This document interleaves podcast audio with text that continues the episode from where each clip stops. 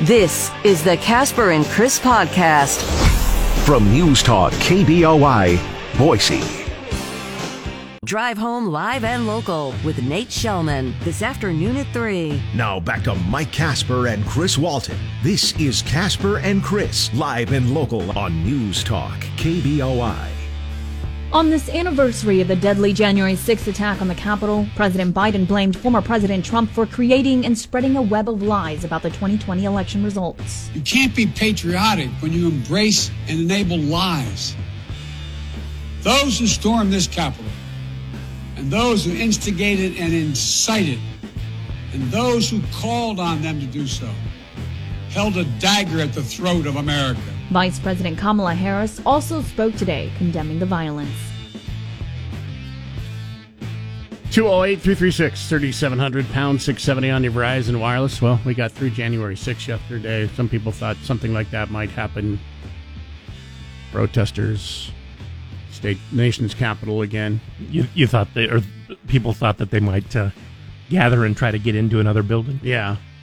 That's where some people were, oh, we have to watch out because it could happen again today. And we made it through safely yesterday with none of that happening. You'd be a special kind of idiot to try and do that on the one year anniversary. Nothing. I, the I think with his with the heightened amount of security which was probably going on. Yeah. nothing the president or vice president said. I, I think surprised me. Um, I that that I, I would agree with that. Didn't surprise me, but man, some of the stuff they said pissed me off. I mean, that's just the the most succinct way that that that I could actually put it. Mm. Um, Kamala Harris comparing what happened on January 6th to the attack on Pearl Harbor and the 9/11 attack was just stupid. I, I mean, there was one person who was killed in the attack January 6th, and that was a person who was shot by the police. There was a couple people who died at the attack of Pearl Harbor, Americans, and a couple more people who died on 9/11. Being sarcastic. Just comparing January 6th to the attack by the Japanese on Pearl Harbor and the 9/11 attack just was the dumbest thing ever in my personal opinion. However, n- as I said, nothing surprised me. No. I, I would agree with that. Like I said, didn't surprise me, kind of pissed me off. Um, the, the this particular um part of the speech wanted to hear uh, this from yesterday from Joe Biden. The Bible tells us that we shall know the truth, and the truth shall make us free. We shall know the truth. Well, here is the God's truth about January 6, 2021. Close your eyes. Go back to that day. What do you see? Rioters rampaging, waving for the first time inside this Capitol. Confederate flag that symbolized the cause to destroy America, to rip us apart. Even during the Civil War, that never, ever happened. But it happened here in 2021. what else do you see? A mob breaking windows, kicking in doors, breaching the Capitol, American flags on poles being used as weapons, as spears, fire extinguishers being thrown at the heads of police officers. A crowd that professes their love for law enforcement assaulted those police officers, dragged them, sprayed them, stomped on them. Over 140 police officers were injured. We all heard the police officers who were there that day testify to what happened. One officer called it, quote, a mid, medieval battle, and that he was more afraid that day than he was fighting the war in Iraq. They've repeatedly asked since that day, how dare anyone, anyone, diminish, belittle, or deny the hell they were put through? We saw with our own eyes. Rioters menaced these halls, threatening the life of the Speaker of the House, literally erecting gallows to hang the Vice President of the United States of America. What did we not see? We didn't see a former president who had just rallied the mob to attack, sitting in the private dining room off the Oval Office in the White House, watching it all on television and doing nothing for hours as police were assaulted, lives at risk, the nation's capital under siege. This wasn't a group of tourists. This was an armed insurrection. They weren't looking to uphold the will of the people. They were looking to deny the will of the people. They were looking to uphold, they weren't looking to uphold a free and fair election. They were looking to overturn one. They were looking to save the cause of America. They were looking to subvert the Constitution. Thank goodness that uh, Joe Biden said during his campaign that he wants to reunite the country. Because man, that speech right there, I'm sure that's what was happening yesterday is reuniting the country. mm. Oh, Jen Psaki yesterday claiming that five people were killed because of the insurrection. Again, a false claim that's been repeated so many times now that there are so many people that actually believe it, even though the medical examiner in Washington, D.C. said that's whether, not true. It's not whether you have to believe it or not. It's whether you believe that the things that actually killed them were aggravated by the uh, situation, I guess. I, yeah, and there's no proof that that happened. Absolutely not. That, that's that's like saying, "Hey, I died of a heart attack, and and I went to church the day before. I died because of church. Stress me out." No, no way of knowing. B happened after A, therefore yeah, A caused exactly. B. Yeah. yeah. uh, the one that upset me the most, like I said, was Kamala Harris claiming that the attack at, and it was attack. I'm not gonna. I'm not gonna. I, I don't want to say that it how, was not an how, attack. January 6th at our nation's capital. How would you rate the three?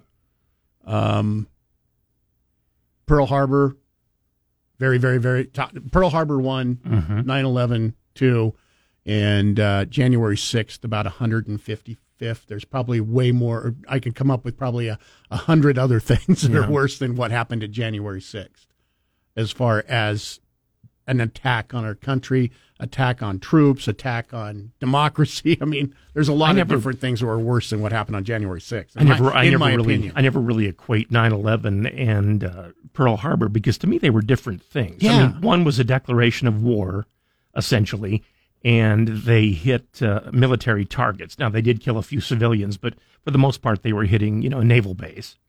That that was the the attack, uh, and that's not uncommon in history. However the World Trade Centers, that was just terrorism. You know, they killed themselves while doing it. Yeah. The people who uh, perpetrated the whole thing. And they did have one military uh, target, but that was the Pentagon. So they, they killed a lot of civilians. So I don't know. I, I would think that's it, they're both different situations. Like I said, I mean, President Biden has made a big deal out of reuniting the country, and that speech yesterday didn't even come close if that you know if that if he was truthful in saying that he wants to reunite and there's too much division in the United States, that didn't well, help at all yesterday. I mean, what actually reunites a country? Uh, if we're all fighting the same war for the same reason, I guess. Yeah. But doing a speech, you know, with filled with that much rhetoric, probably you know didn't help. And that was just one of the many speeches. There were speeches in Congress yesterday. I think he figured he, he united all the people that agreed with him anyway. KBOI News Time is 6.15. Let's get our first check of what's going on with sports real quick here this morning. Brought to you by Fat Guys Fresh Deli. Friday, you know what that means? Clam Chowder Day. Some of the best clam chowder you'll find anywhere, anywhere at Fat Guys Fresh Deli in Meridian. 20 Division One men's college basketball games on the schedule last night were canceled or postponed. In the games that uh, did happen, Indiana upset number 13 Ohio State.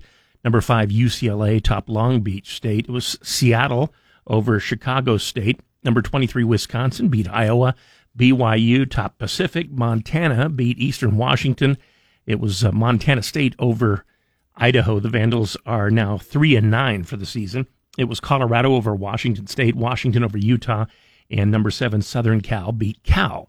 In the NHL, Tampa Bay topped Calgary 4 1. Vegas beat the Rangers 5 1, and three games were postponed, among them Ottawa at Seattle. On the PGA Tour, Cameron Smith of Australia is the leader at the Sentry Tournament of Champions in Kapalua, Hawaii, with an 8 under 65 on Thursday. They're a par 73. Three are tied for second, one stroke back. The leaders tee off at 345 Mountain Time. KBOI News Time, 617. For your Google Play, simply say, Hey Google, play 670 KBOI. Now back to Mike Casper and Chris Walton. This is Casper and Chris, live and local on News Talk, KBOI.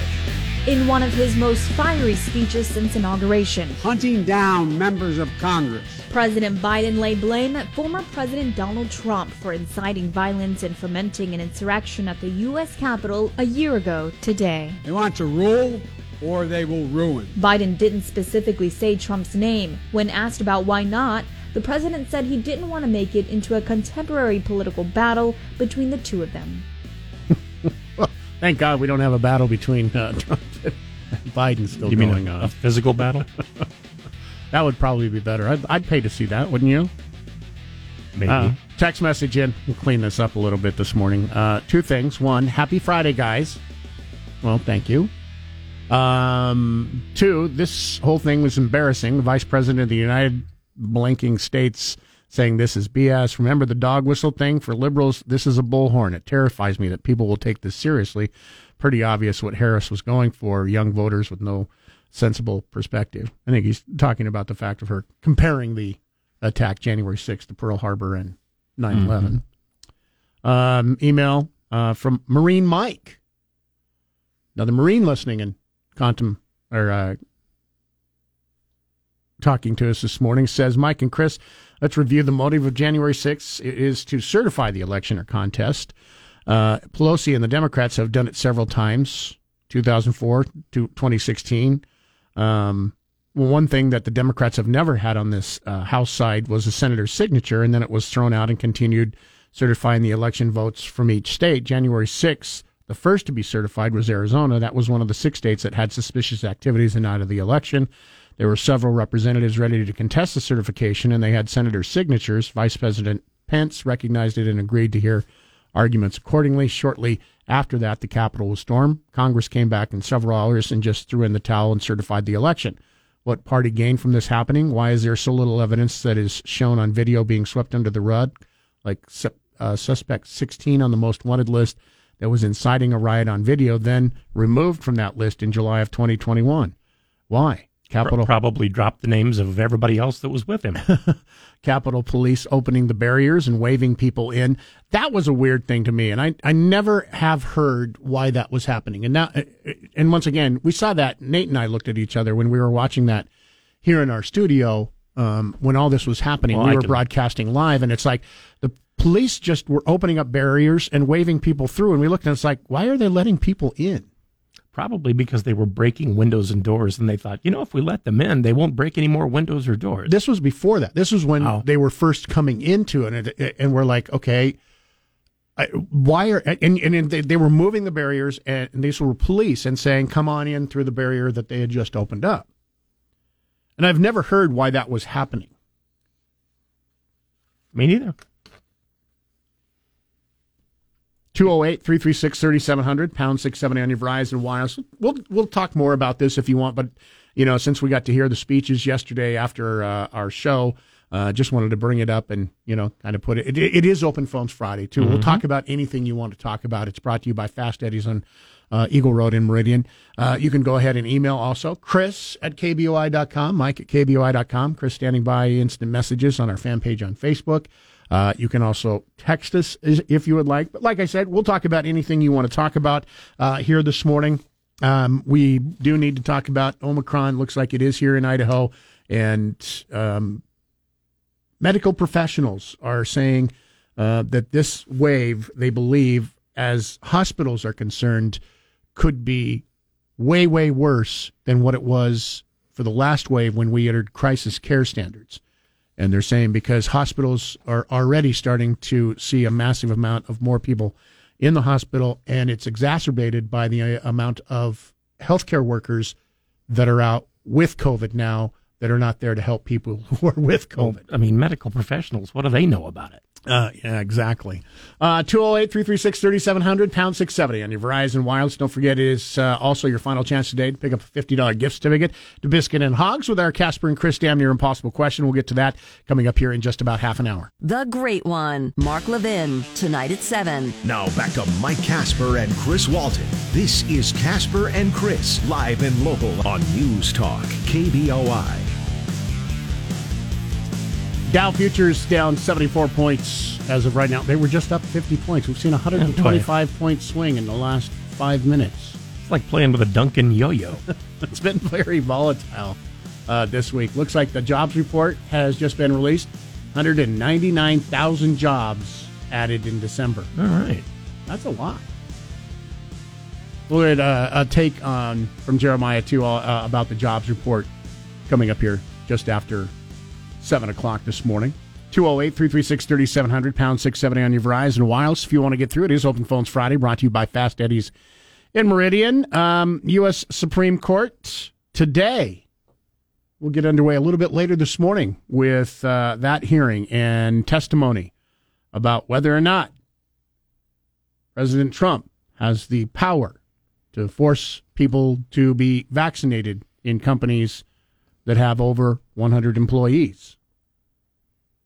This is a, an expedited Supreme Court case.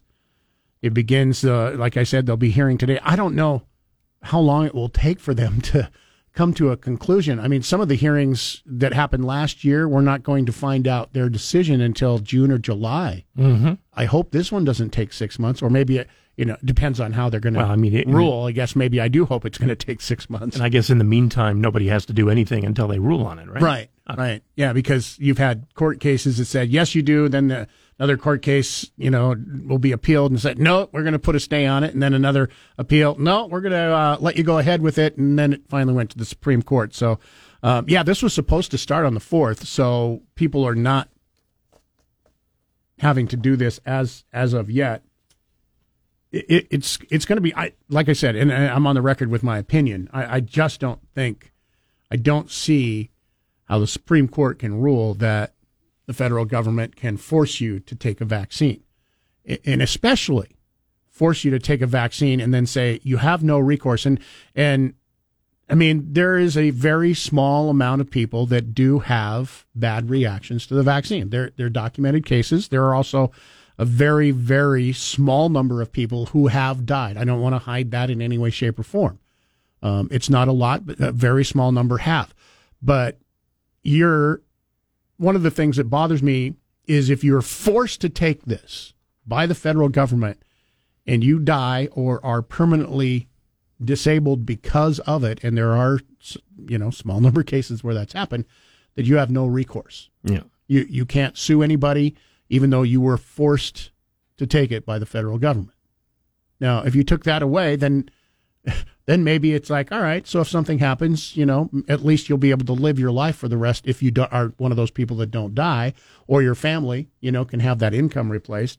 Um, I, I just I don't see, in my personal opinion, how the Supreme Court say no. The president has that power. He can. He, this is a national emergency, so if the president wants to force everybody to take a vaccine, he can do. I just don't see Supreme Court coming back and, and you know, especially with the makeup.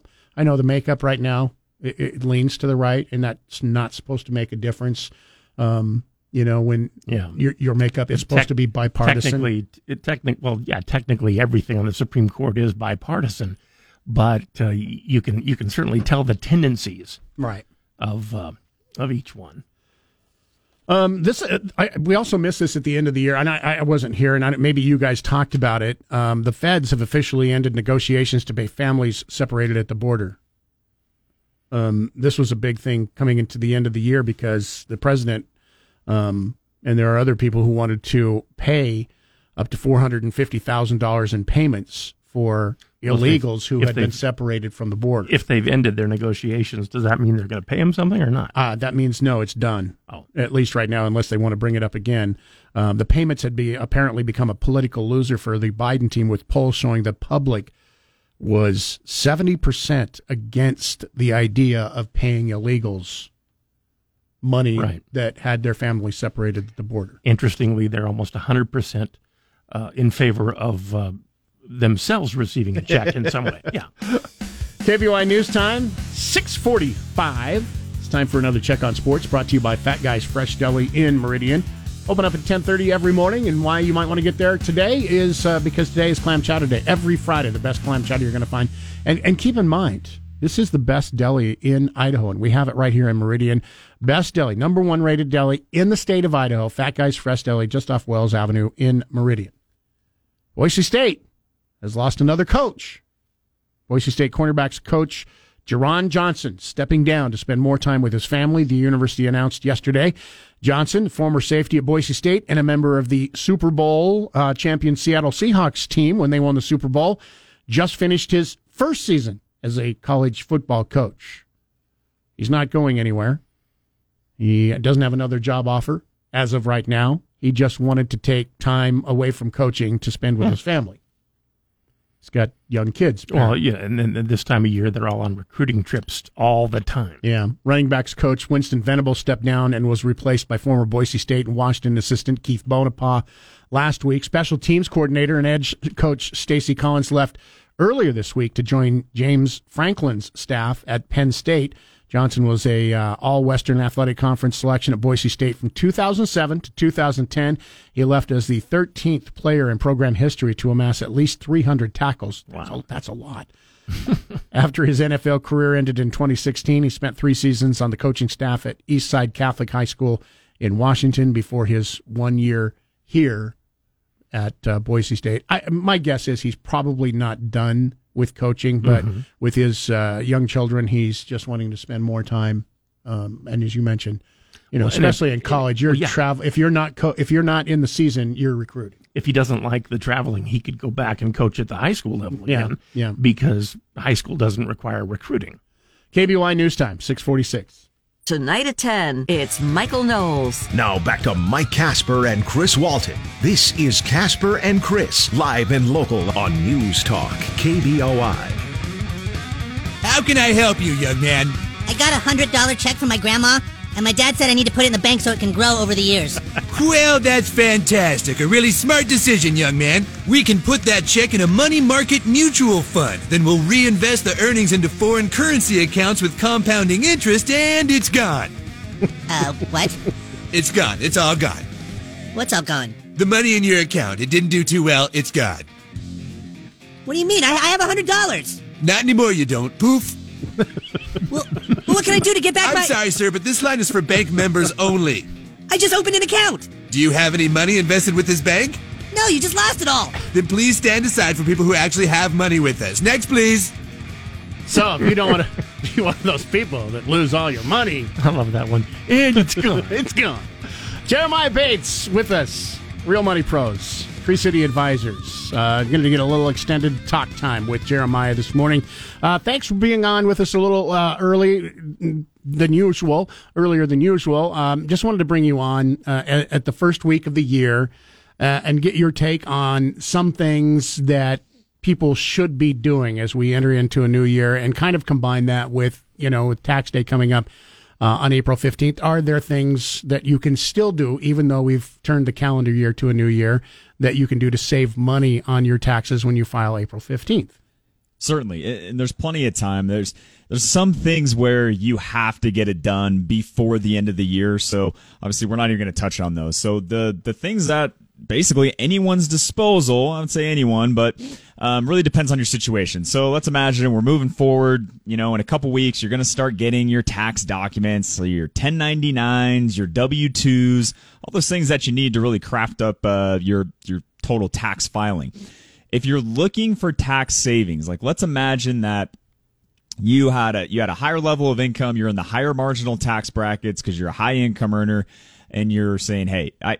I want to keep some more money in my pocket versus sending it to the IRS. Completely understandable. You can fund a traditional IRA. You can do $6,000 or if you're 50, the age 50 or above, you can do $7,000. The key here is you have to have earned income and that is go that money goes in pre-tax, meaning it's deducted against your actual income. So you pay less in taxes which is great. Now, there's a couple things that you need to consider here, though, is the deductibility income range. If you make too much income, then that then that contribution is not in fact deductible. So that's one thing you want to pay attention to. Now, additionally, you can fund a Roth IRA. Now, Roth IRA doesn't give you that pre-tax deduction. However, if you let that, let's imagine that you're in a low income bracket, maybe 12, 22%. Uh, we're big fans of Roth because if you kind of look at the lay of the land, it, it, doesn't take a speculative person or a tinfoil hat to see where tax rates are going. Like the likelihood of them going up is extremely high. So why not get the tax burden out of the way now at a lower tax rate? Let that money grow tax deferred. So then when you're in retirement and actually want to use that money, it is completely tax free. This is one thing you got to remember. If you have a, uh, if you have a traditional IRA or a pre-tax retirement account and you have a million dollars in there, you do not have a million dollars in there because anytime you, you do a distribution, you're paying ordinary income tax on that money. So you're beholden to whatever ordinary income taxes at that time you do that distribution. And then you got to factor in your other income sources as well. A Roth IRA, if you have a, if you have a million dollars in a Roth, you truly have a million dollars in a Roth because remember, you already paid taxes on the money going in. So when the money comes out, it's completely tax free. So again, you have up until April 15th to put money into a traditional IRA or a Roth IRA. To recap, you can do $6,000 for each person, or if you're uh, age 50 or above, you can do 7,000. Now, one quick note on the Roth IRA. If you're married filing, if you're filing jointly as a married couple, if your uh, income is over 208,000, you're not eligible to put money in the Roth. The IRS says, hey, you make too much money to take advantage of this. However, there is a loophole. You can do what's called a backdoor Roth IRA where this there's some there's some steps to it, but it's really not that complicated. You set up a traditional IRA, you fund it for the max amount. But the kicker is you don't deduct it. You don't list it as a deductible contribution on your tax return. And then you convert it into a Roth because you can convert dollars from a traditional IRA to a Roth. So easy answer is if you say, Hey, Jeremiah, I make too much money to put money into a Roth. Well, there, there's some cool wiggle rooms and strategies that you can put forward in that too. Interesting. If you are a business owner, you still have time. You can fund what's called a SEP IRA, a simplified employee pension IRA. If you're a business owner, you can contribute up to 25% of your total compensation up to a limit of 58,000. So it's whatever's less. It's if if, if it's 58,000 or if it's 25%, you got to right. do lesser of the number. Now again, you have until your tax filing deadline to do that. So if you're a self-employed person, you got the SEP IRA at your disposal as well. An HSA, a health savings account, which I know we've talked about many times. Um, I know Brian Brian Wiley has talked about that many times. An HSA is a great account as long as you're eligible. You had a high deductible um, healthcare plan in year 2021. You have until your tax filing deadline to do an HSA contribution. Remember, health savings account. The money goes in pre-tax. If you invest it, the money grows tax deferred. And as long as you use that money on an eligible healthcare expense, I'm talking sunblock that's SPF 15 or above. That's an eligible health. No uh, way. Yeah, Seriously? Yes, it is.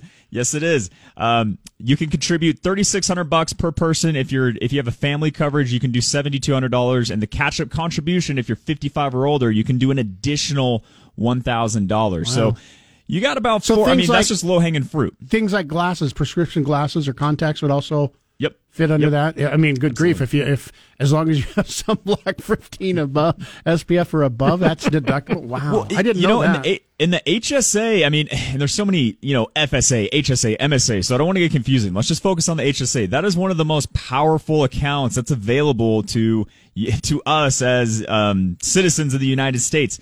You got to remember, the money goes in pre-tax. You do not pay any taxes on that contribution going in you you can invest in HSA. You can invest it. So let's imagine you get tax deferred growth over 10, 15 years and then the likelihood of you having healthcare expenses pretty high, use it on a healthcare expense, it's completely free. The the one thing you cannot run through an HSA is your premium. So that's one thing to be clear on. If your premium payments cannot run through an HSA, but your copays, prescriptions, and things like that certainly eligible to be paid through that. So. But the other advantage of an HSA is that it can be used 20 years down the road as part of your retirement account, right? If you want to withdraw it, you can do it for that when you're at retirement age. Abs- absolutely. So down the line, you are eligible to convert it, but reality is the light i mean you're gonna have healthcare expenses so i have yet to seen where it's made right. sense to to make that to turn that switch it's just kind of hey we, we got but we're gonna have healthcare expenses running through the hsa the fsa And, uh, and if you use that, you, you lose it every year, right? If you don't use it on medical expenses, that's gone. That's why the HSA is better.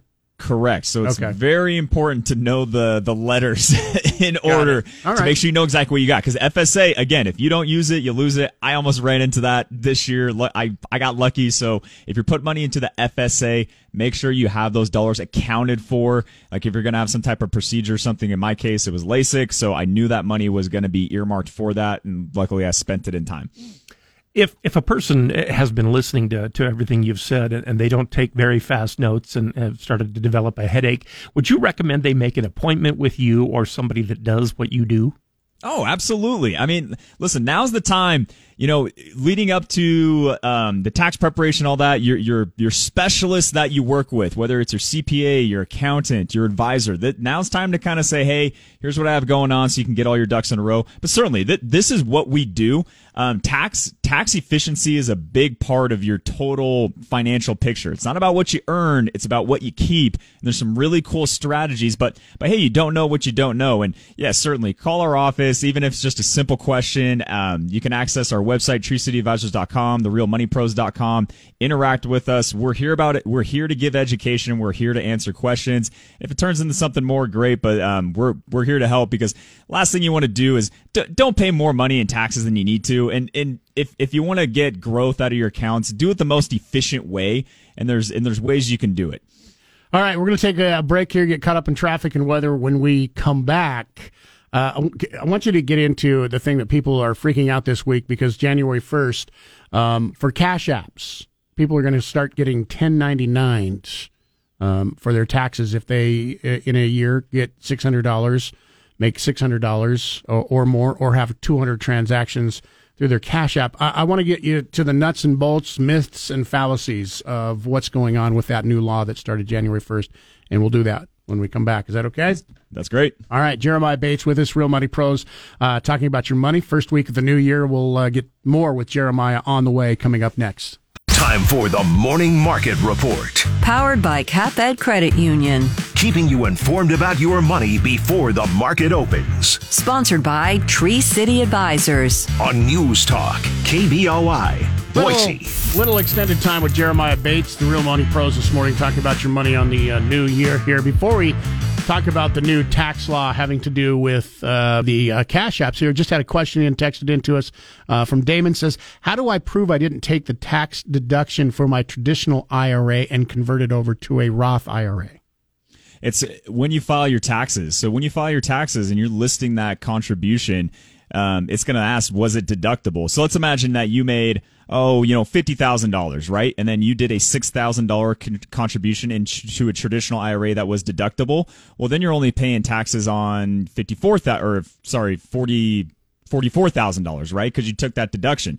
Now, let's imagine you did a non-deductible contribution into an IRA. You just don't mark it as deductible, right? So it's just it, you true it up on your tax return. So wh- when it comes to actually setting up the in the account and funding it and doing that, that's you just follow that normally. Um, steps are the same. It all comes. It uh, the rubber hits the road when you file your taxes. You just want to make sure if you're doing it or your tax preparer is doing it, you got to make sure that it is a non-deductible contribution. That is the key. That that easy. All right, let's move on real quickly. Uh, here once again, you know, Biden said that he wouldn't raise taxes on any American making less than two hundred thousand dollars. Um, this this new tax law that took effect on January first, having to do with cash apps getting ten ninety nine now on uh, payments or received from cash apps, sure seems like it's going to hit a lot of people making under two hundred thousand dollars. Yeah, eh, true, true. Okay, but but here's the thing. Okay, if you're now the the thing on this rule is you got to know that it applies to commercial. Okay, it only it only applies uh, for charges for commercial goods or services, not personal charges. So if you're using a Venmo, a PayPal, and you know you're sending money back and forth to friends and family, like you're to split your bill um, for your cocktails or whatever. No, that that doesn't fall fall along this. It's if it's actual commercial piece.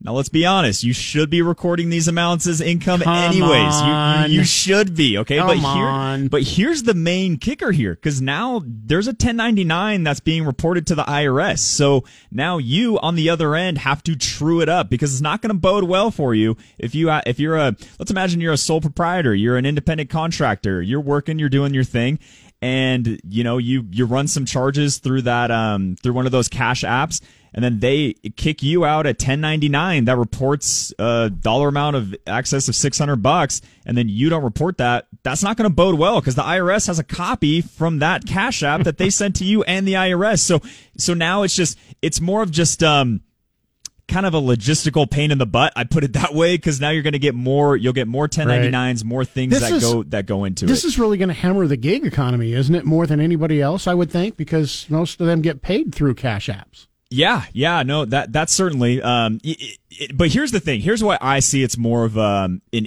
issue or more like a logistical uh, thorn in the side. Because imagine you're independent contractor, you received more than 600 bucks for a payment of service, right? So you get a 1099 from the company that paid you, right? And then let's imagine that they paid you through a cash app. Then the cash app's going to send you a 1099. So you basically have two 1099s that show the same amount. That that's where that's where it just kind of adds a layer of complexity if you're if you've been filing your own taxes. But the reality is they'll cancel each other out. You would use the 1099 that you received from the uh, actual company, not the Cash App. That's where I see it becoming more. It's just adding confusion. For our CPA, for our wonderful CPA friends, and for the self filers out there. D- do we still have the alternative minimum tax, and, and who benefits from using it? Yeah, the, the alternative minimum tax. I mean, um, it's it's just more it's more revenue that's collected. So let me to answer the question. Uh, no, does anyone benefit from it? I mean, where who benefits from our tax dollars in general? Right? It's is my whole thing with taxes is this, and this is my kind of personal thought. If it's going towards the right thing, I, I, I'm all for paying taxes. Don't pay more than what you should, right? But as long as it's going towards the greater good of our country and things like that. But the thing is, there's a lot of frivolous spending that you see. So if there was more efficient use of our tax dollars, I'd be a much bigger fan. I'm like, hey, everyone pay their fair share. Um, which they should do regardless. But it, when you see the the unscrupulous spending that goes on, it just it puts a little thorn in your I- side. So who benefits from it? It's the people who take advantage of our tax code. Let's I, put it that I way. like how you very nicely called it frivolous spending. Some of us call it stupid spending. So, uh, Jeremiah, thanks. We're out of time. Uh, just one more real quick thing. I guess um, we we can go back way back in time when people paid cash as far as the you know cash apps because that's not gonna you're not gonna get 1099 on those, right? So either that or digital currency should Yeah, be a lift to that. But there's the thing: you're still you're supposed to report all these I things. know, so I know. Okay, fine. hey, there's there's tax avoidance and tax evasion. Avoid, don't evade. Okay. Evading gets you put in jail. Thank you. Jeremiah, we'll talk to you again next Monday. We'll get an update on the uh, stock uh, market here in an hour. Going to be opening up in a few minutes. Thank you. Broadcasting from the Empire Title Studios, we are, are News Talk, KBOI.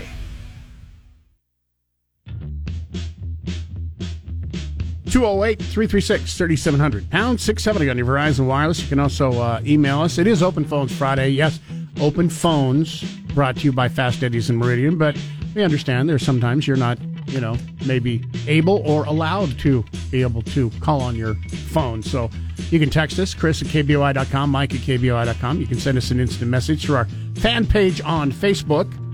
Uh, you can also text us um, 208 336 3700. Email in from Rod says Australia seems to be the most locked down country in the world, and the virus is running wild there too. So much for listening to Fauci and the cronies of science. We have had enough. It will stop till we get herd immunity. The next variant will be arriving soon. A national vitamin push would be the most effective against this current pandemic. Way to go forward. That's from Rod. All right. Thank you, Rod. Let's see. Instant message here is from John, who says cash is still king. You'd be surprised how many businesses will negotiate for goods and services when possible if real cash is the form of currency. Just saying. Also, it's nice that uh, in Idaho there isn't tax on labor. Shut your mouth and don't give him any ideas. because that's been brought up in the legislature before, starting to tax on things like getting a haircut, hair salons, Services. other services like that, real estate, selling, re- you know, real estate services, starting to tax those services. So just shut your mouth when you talk to us. Don't give any ideas to the legislators on how we can make more money. Although, what I, I, heard going into this legislative session, which begins next week, uh, it looks like we'll be starting the year with a 1.6 billion dollar Surplus? That's with a B, billion dollar surplus Really? because it we made a lot more. A lot of this has to do with how much tax dollars are coming in from businesses uh, right now. So that will be one of the things that will be talked about a lot in Now, the, the- legislature: how to spend that 1.6 billion dollars. Yeah, I was going to say the government is uh, supposed to be a nonprofit. Uh, so if they end up with money left over, why don't they adjust the taxes and, and uh, down a little bit? Yeah, and that's one of the things I'll talk about: um, either adjusting the taxes because they're they're too high, or giving everybody, like we did last year, everybody gets gets a check back. Because ideally the government would break even. Yeah. KBOI News Time, 736.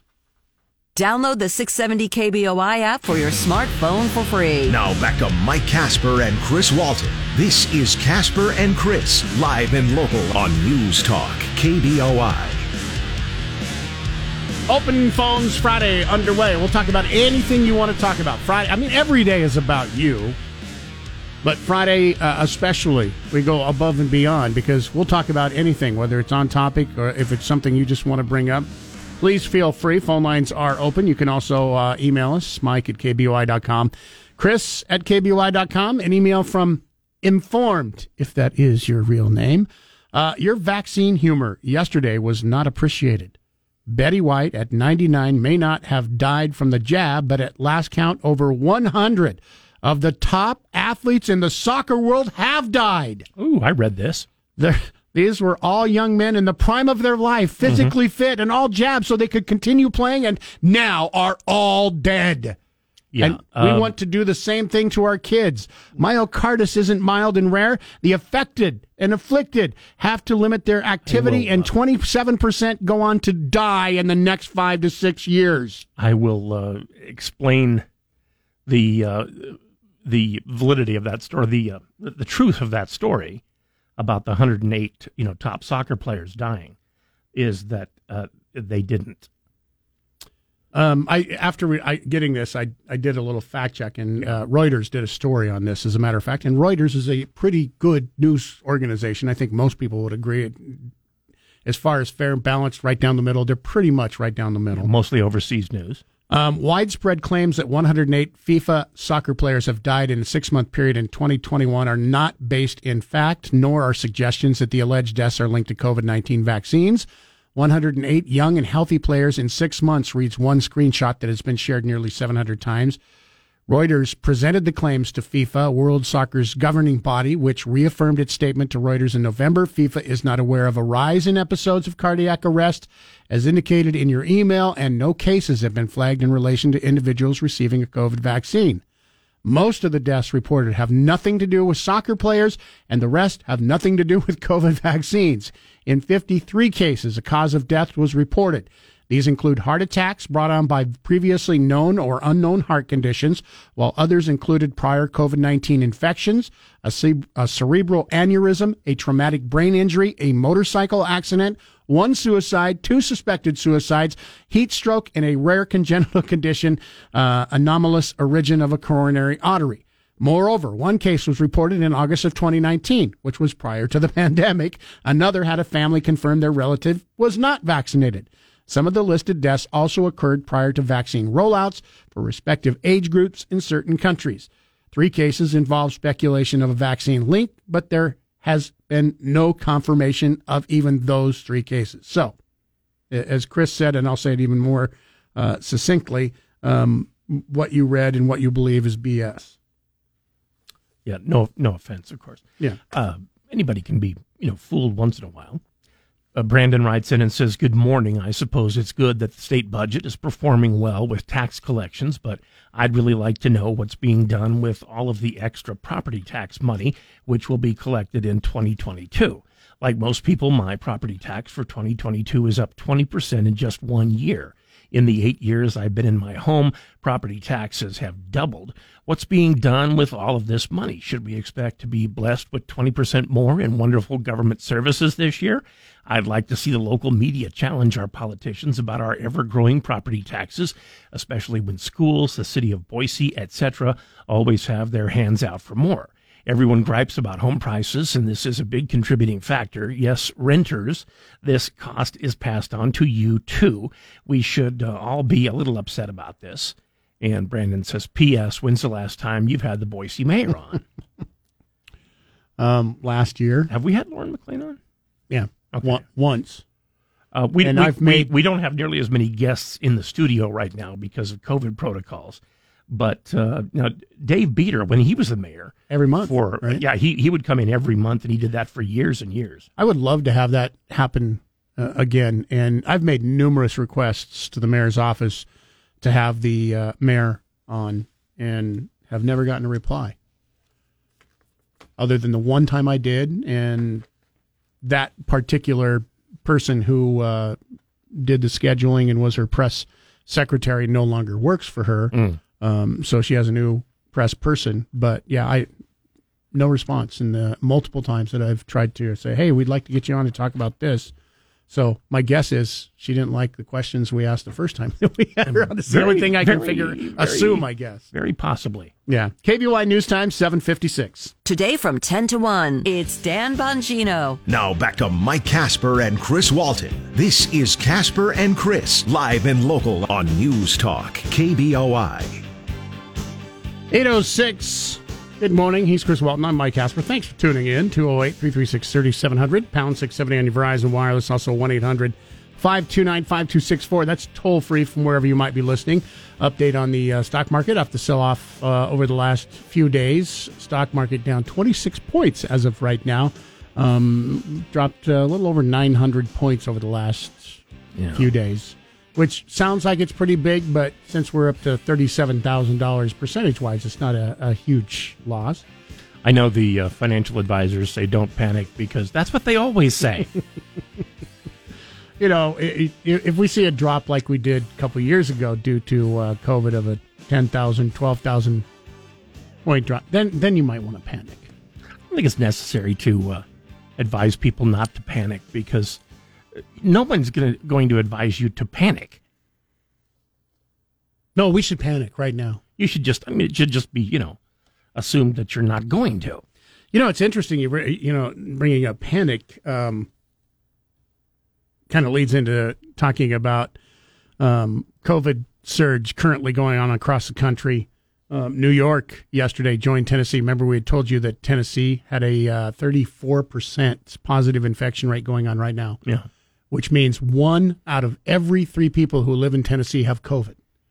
Uh, New York, It doesn't surprise me. I don't think uh, anybody in COVID, I mean, anybody in COVID, I don't think anybody in Tennessee uh, for the longest time took COVID even even slightly seriously. Well, here's a city that did and has for a long time, and now they have an infection rate where one out of about every three people in New York now also have COVID.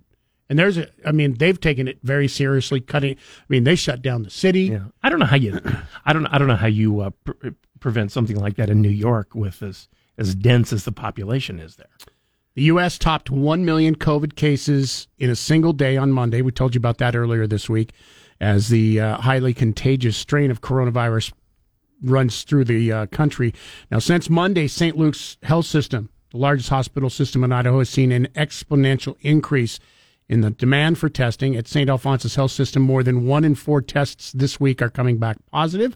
Dr. Mark Nasser, president of St. Alphonsus Medical, Group, and Dr. Laura McGeorge, St. Luke's medical director for primary care, said they think the Treasure Valley is mostly seeing cases of Omicron already. This week, the Idaho Department of Health and Welfare has reported more than 6,300 new cases. The state's positivity rate has spiked above 17% for the week of December 26th. Now, the week before that, it was at 8.6%. The week before that, it was 5.4%. So we are definitely in Idaho seeing another wave. Ada County, the positivity rate rose to 19.8% for the week of December 26. Blaine County, 26 percent. Wow, Sun Valley positivity rate. Yeah, so we're starting to see this. Um, the uh, health officials. There's a quote. This is going to flatten us. With local hospitals roughly six week out from a surge in patients, health leaders are concerned this next wave, which they say is hurtling towards Idaho, will be even worse than the last wave. And if you remember, the last wave is when uh, hospitals yeah. within the state had to enter crisis care standards. And they're saying this time it could be worse. Early research shows Omicron likely causes less severe illnesses in most people, especially those who are vaccinated.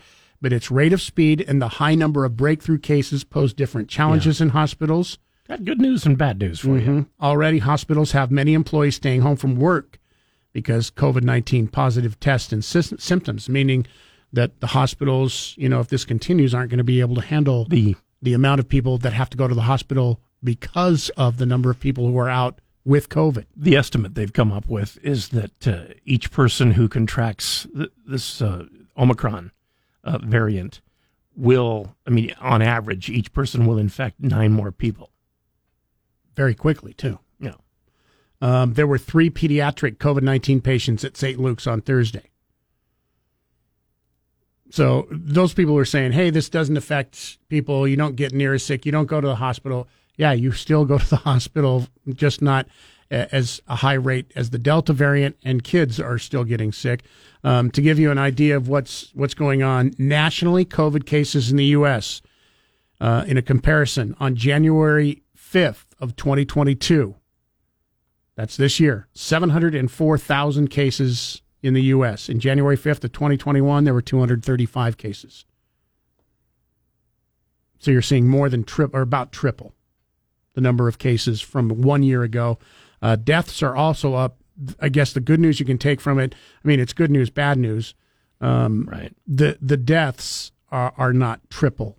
There was only 20, yeah. 2,100 deaths on January like 5th said, of this year. Good news and bad news. Right. The, the, good news is this one isn't as deadly. Uh, the bad news is uh, it's going to infect a lot of people before it's done.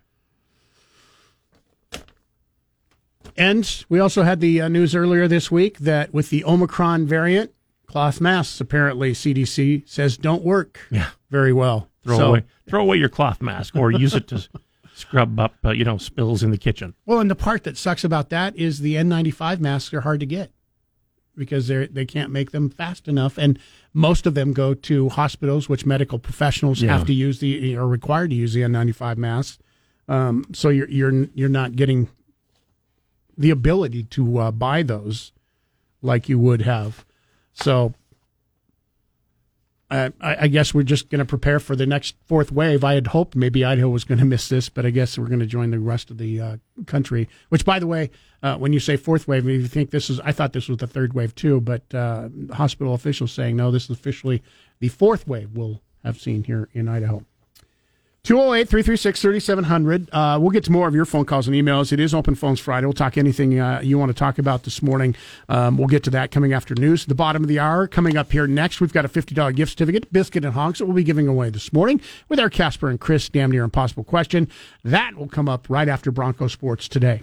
Get 670 KBOI on Alexa. First say, Alexa, enable the 670 KBOI skill. Then, when you want to listen, say, Alexa, open 670 KBOI. Now back to Mike Casper and Chris Walton. This is Casper and Chris, live and local on News Talk, KBOI.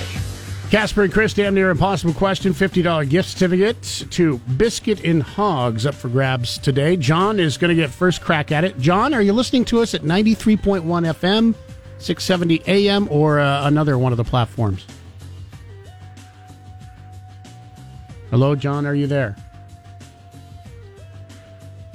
Hello. There you are. All right. Now can you hear me? yeah, now I can hear you. I'm, I'm, I'm listening to you on the 50,000 watt AM channel. God bless you and the fine work you do. John, those inflatable dancing tubes you see outside car dealerships have only been around since 1996. They're originally invented to be used exclusively for this ceremony. What were they uh, originally invented to be used for? Well, it happened to be that I worked there, and I believe, if I'm not, if I'm in, well, I believe it was at the 96 um, uh, uh, Olympics for um, the opening ceremony, I believe. You are exactly All right. correct. You worked that ceremony? Yeah, well, I worked there for Budweiser. Oh. Ah, not not bad. Yes, congratulations, John. They were uh, officially invented to be used for the opening ceremony of the 1996 Olympics in Atlanta, and then of course everybody saw them on TV. Was like, we got to have some of those for our car dealership. so I won. You won. You got All a fifty dollar gift certificate to Biscuit and Hogs. wow, that's the most excited I've I've heard somebody in a long time. Have you been to Biscuit and Hogs? Oh yeah, yeah, Okay, no wonder you're so excited. You know what you're in for. right. All right, hold on the line. Congratulations, uh, John. 208 336 3700, pound 670 on your Verizon Wireless. It is Open Phones Friday. We'll take a break here. Coming back uh, when we come back after news, our phone lines will be open. What do you want to talk about today? Uh, you can also email us, you can text us.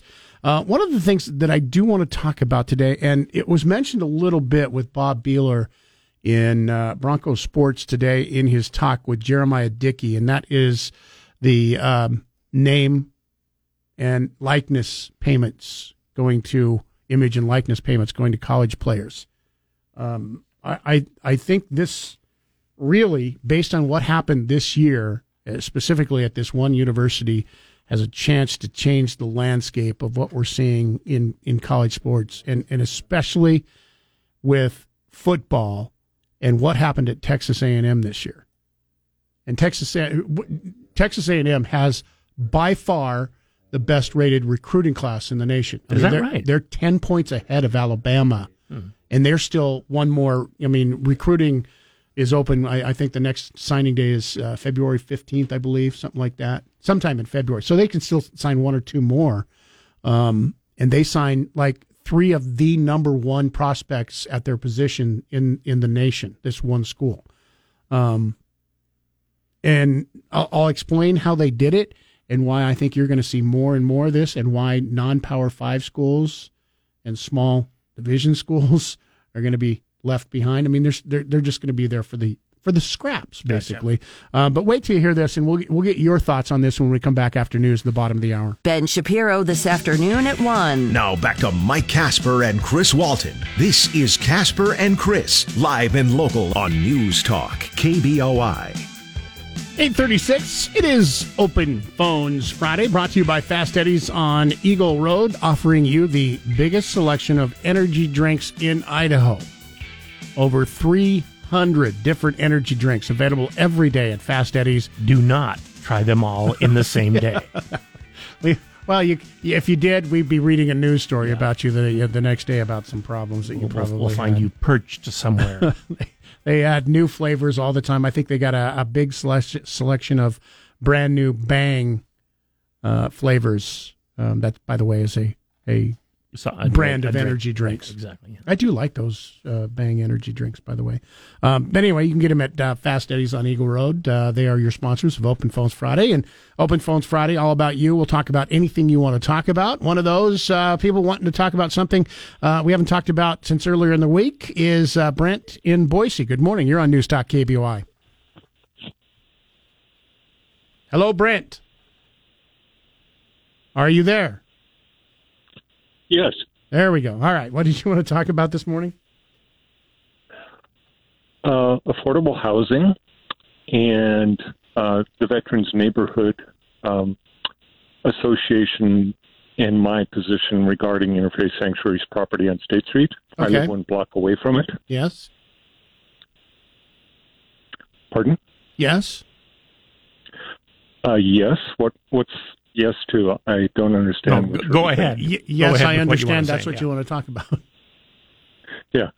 Um, so you want more, or shall we? Yeah, yeah. I mean, there? you're the one that called us. Go ahead and uh, talk about what you want to talk about. Um, so I've lived in Boise for 30 years. I'm a native of eastern Montana. Um, I'm really quite active on the issue of homelessness, and I'm really quite concerned about uh, the rate of growth in Boise, which is impacting property prices and affordability. Um, I've been very outspoken on the issue of homelessness through the Veterans Park Neighborhood Association Mm-hmm. and in communication with the different um, nonprofits in the city regarding uh, homeless shelter. Um, I used to volunteer at Interfaith Sanctuary when it was first founded, so I have a lot of experience with the homeless, and I've actually sheltered low income, at risk, and some homeless people in my home and backyard. So my uh, guess is Um, here, and I'm not going to assume. So I'll just ask you the question. You said you're a block away for the from the proposed um, area that they wanted to put Interfaith Sanctuary, and you're perfectly fine with having that in your backyard, correct? No. Okay. Um, That's why I didn't want to assume. major- Thank you. Uh, um, so I agree with the majority of my neighbors, and I think it's the vast majority of my neighbors. Like I, I don't recall the last time I spoke to any neighbor on my street, which is Plum Street, um, that is in favor of Interfaith Sanctuary placing a shelter in their property. The dilemma is Interfaith Sanctuary has purchased the property and they've sold their downtown property, which puts us in a crisis of where will Interfaith Sanctuary guests, the homeless, go when Interfaith Sanctuary has to move. And as most people in Boise probably know from Idaho Statesman articles, um, the conditional use permit was denied by planning and zoning Right. uh, last month. So, I can speak to that. Where would you depth. say they should go? I've spoken, I've emailed and communicated with the city council, the mayor, planning and zoning, uh, Interfaith Sanctuary, Our Path Home, Catch, et cetera, et cetera, about alternative solutions, and there are many. Give us One- give us your so your, your your top two. Okay, one solution would be is for extreme weather, the city owns uh, an unused kind of semi-abandoned fire training tower down on Shoreline, which is Right, close right. to Interfaith Sanctuary. That could be immediately used as an overnight shelter uh, in extreme weather. It's got, um, I'm sure it's got bathrooms and water. It's close to um, Interfaith Sanctuary in Corpus Christi, um, and there's a public outdoor bathroom about like a block away. All right, so Uh, that's one. What? Where else? Like a permanent. I, I- mean, Interfaith Sanctuary was looking for a permanent home. So give us one where you think Right. it would work as there a are permanent several home. different.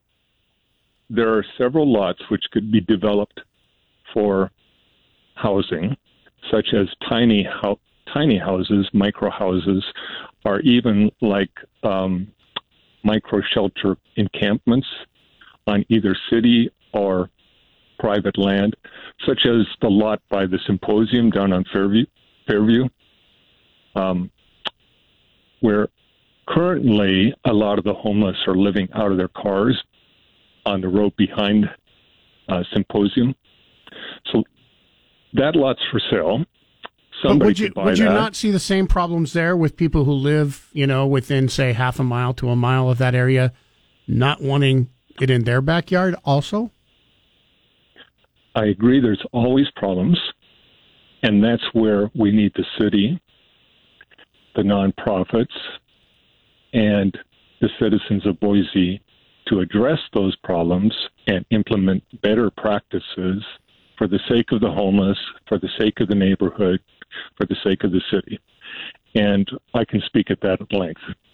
But the simple answer to your question is yes, wherever they go, there's going to be challenges. Right. all right. Thank you, Brent. Appreciate the call this morning and your thoughts. And that uh, All right. You're welcome. And that seems reasonable that any place they go will present challenges simply because I mean this is it, it's kind of an illogical thing. I mean I mean everybody should have a home and suddenly you find people who don't. Everybody should you know should be at least trying to have a home and sometimes you find some people who haven't tried. Uh, so I mean it's it's it's not like just telling people okay here's a service show up for Right. it. uh, you kind of have to take it to them. Um, going into the uh, bottom of the hour, I told you I wanted to bring this story up because I, I, I, I find it interesting, and I didn't know we were already at this point um, in in college football. But I, I think with what you're seeing now with name, image, and likeness, and how it's being used to recruit, um, that over the next couple of years, you're really going to see this change the landscape of the haves and the have-nots. And this is a story that uh, came out of 24/7 Sports um, yesterday. Uh, Texas A&M football currently holds the nation's top recruiting class for 2022. They have get this six five-star prospects and 19 four-star recruits. They are loaded. And that's and that's better than Alabama. That's better than Alabama. In wow. addition, among the hit commitments, head coach Jimbo Fisher and his staff landed. They landed the number one rated linebacker in America, the number one rated defensive lineman in America, the number two rated wide receiver in America, and the number two ranked quarterback in America, all in this one class. Class. Now, although the class is all but finished, they still have time to land another prospect or two before National Signing Day, which is next month. Now, they have the nation's number one ranked recruiting class this year, and it's not even close. Number two is Alabama, and their their ranking uh, number that 24 7 Sports put on them 328 points. They are 11 points ahead of Alabama. According to a message, Aggie boosters spent 25 to 30 million dollars to ensure that the nation's top class would be at Texas A&M. The effort was targeted, spent it on what? coordinated, and all perfectly legal. They are going to pay their players to play at Texas A&M. So they have basically said this is the money you are going to get through name, image, and likeness. And they have boosters who have gone out, they have raised money, and they will come up with sponsors, businesses, whatever, and they will make this hundreds of thousands of dollars mm-hmm. to come play at Texas A&M. Yeah, and in the, the, they're in the Bryan College Station uh, market down there in Texas. Texas A&M is, and it's like other places in Texas, people there are rabid rich. football supporters and, and, and rich. And, and yeah, and they have and a lot of a lot of uh, oil money in that. Oil Texas money, yeah. cattle money, and anything else that was in the movie Giant. They are not the only school to be doing this. University of Texas reportedly weaponized NIL to land the number one overall quarterback recruit, Quinn Ewers. Texas boosters are also paying every single offensive lineman who is on scholarship at Texas $50,000 through name, image, and likeness. So think about that. You get your school paid for free. So you got you got a scholarship. You're not paying for school.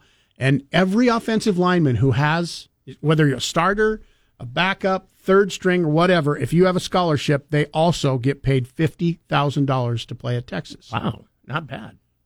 That's for offensive linemen. Good grief. What is the quarterback and running backs getting? As usual, I would guess more. The Aggies even have a backstop in place. The deals are structured to keep players at College Station for multiple years. Contracts are set up as multi year deals. deals. If a player leaves, the money stays behind in Texas. Wow.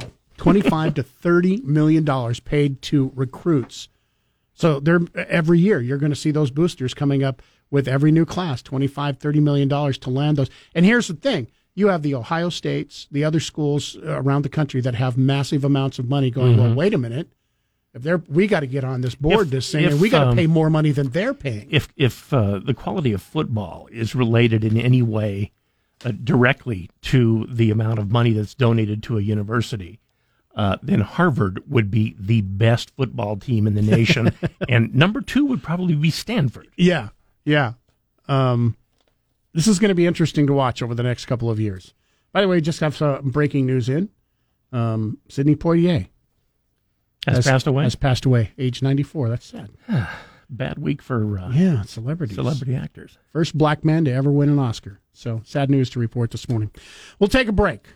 Your thoughts, 208 336 3700, pound 670 on your Verizon Wireless. Listen to KBOI online. Go to KBOI.com and click the Listen Live button. Now back to Mike Casper and Chris Walton. This is Casper and Chris, live and local on News Talk, KBOI. It is Open Phones Friday. Phone lines are open. We'll talk about anything you would like to talk about today. By the way, Dow down 104 points. Sell off continues over the last few days, down um, now about 1,000 points on the Dow. Uh, the other indexes, I think Standard and Poor is down, uh, yeah, 31 points. Nasdaq, I saw a little bit earlier, was up, but it is now down 195 points. So all three of the indexes are down. I mean, Uh, this week you could change it to SPASDAC. Jim writes in, Mike at KBOI.com. Imagine Florida with a hurricane coming towards Miami. The governor orders an evacuation. All cars must head north. They all need to be charged in Jacksonville. How does that work? Has anyone thought about this? If all cars are electric and are caught in a three hour plus traffic jam and consequently run their batteries to zero, then what? Dead batteries in a traffic So- jam, virtually no heating or air conditioning, in an electric vehicle because of rapid battery drain. It's actually quite quite similar to uh, cars running out of gas while waiting in a three hour uh, traffic jam. One thing that though a little bit different, I think, is you know that you can shut off your car, start it back up. Um, you know, when the batteries are dead, your car's dead until you can get it someplace. Um, and I don't know if all electric vehicles, because I, I haven't been around an electric vehicle enough. Um, but they were talking about how um, a gentleman was sharing a video that I recently watched, how his electric car, he thought he could make it home and didn't. And then his car stopped and locked up. And you can't go anyplace until you are able to get your car someplace to charge it again. Um, so once again, this is kind of like the thing that happened in Virginia with the snowstorm. You know, if, if those are all electric cars, how do you you can't bring if they run out of gas, you can't bring a gas can and charge them up. You know what I mean? Mm-hmm. Um, he writes on uh, how do you charge the thousands of dead cars that are causing the traffic jam? How do you haul them to charging stations? Where is this electricity for all these charging stations going to come from? Where does it come from now? Well, now we don't. Electricity will still come from the Yeah. same places. Now we don't have Electricity is generated. a huge number of electric Yeah. cars. Um, I uh, my guess would be I hope I, I don't I don't know how this is going to happen this quickly, um, because there just isn't an, enough electricity right now to be able to charge have everybody charge It their probably- electric cars. In California last year, for instance, Yeah. when they were going through the blackouts, they asked people to quit charging their electric cars because they needed the energy um, to you know air conditioned homes to be able to run other things.